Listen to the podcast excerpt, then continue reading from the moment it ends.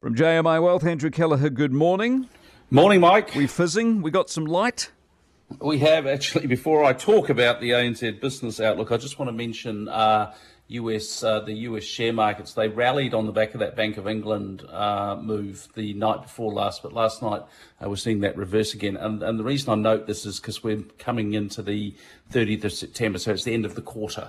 So important stuff in terms of, you know, quarterly results for financial market participants. So next 24, we'll see how things go over the next 24 hours. We'll revisit that next week. But yesterday, we had the release of the ANZ business outlook for September, and we're following on from that lift in employment confidence index that we saw yesterday. We've had a lift in the ANZ business outlook. Business confidence has lifted 11 points in September, and actually quite a decent bounce. Went from minus 48 to minus 37. Businesses expected own activity better.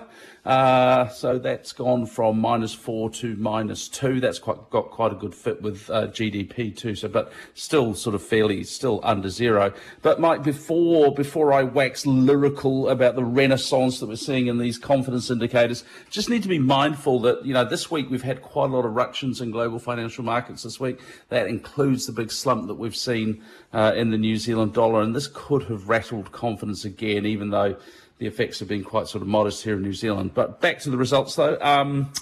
Most activity indicators have lifted. Inflation pressures are easing, although it's incredibly marginal from the RB's point of view. This is hardly a celebratory result.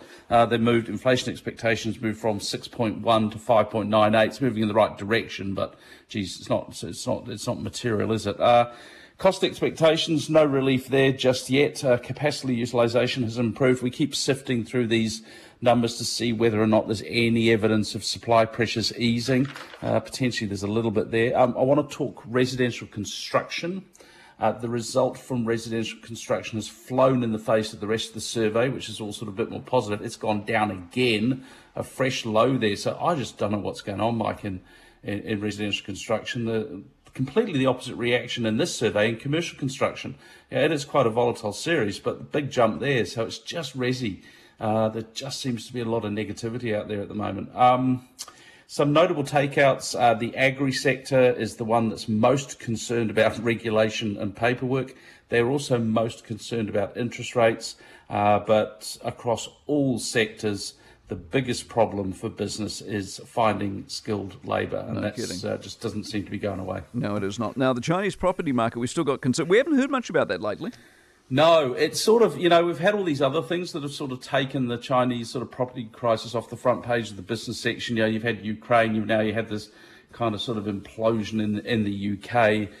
So the Chinese property crisis sort of gone off the front page. Now, you talked about Xi Jinping. Remember, China Congress is coming up as well. So I think the last thing they're going to want is, you know, front page news about the Chinese property crisis. But there are ongoing issues there, and it's a real headwind for the Chinese economy.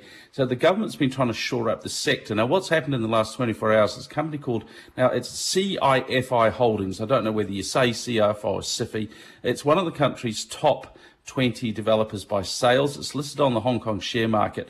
Now, the thing about this company, it's been part of a pilot program involving having their debt insured against default by a government-backed entity, but this hasn't stopped a confidence crisis in this company. Shares have fallen to a record low. Yesterday, a media report that the company had defaulted on loan payments has sent shudders through the market again. The company said, and this is a leaked memo, I believe, that real estate downturn, the COVID-19 pandemic, had brought pressures to the operations and cash flow of the enterprises. So this is a bit of a worry whether or not this sort of signals there's still ongoing sort of contagion. We'll just see how this pans out over the next week or so. Numbers, please. So the Dow Jones is down 1.7%, so reversing, I say, the big lift we saw the previous session. That's 518 points, 29,165. The S&P 500 down 85, that's 2.3%. 3633, but the NZX really getting smacked. It's down 3.1%, 10,707. The FTSE 100 lost 124 points, 6881 was the close there, 1.8% fall. The Nikkei was up 0.95%, 26,422. Shanghai Composite lost 4, 3041. Positive action in the Australasian markets yesterday, the ASX 200 gaining 1.4%, 6554, and the NZX 50 gained 0.7%, 80 points, closing at 11,200. Kiwi dollar back over 57 cents, just 0.5702. 8791 against the Aussie, 0.5829 euro, 0.5153 against the pound, 82.40 Japanese yen, gold $1,659.63, Brent crude a little bit stronger, $89.60. Yeah, an awesome weekend. Appreciate it very much. Andrew Kelleher, jmiwealth.co.nz.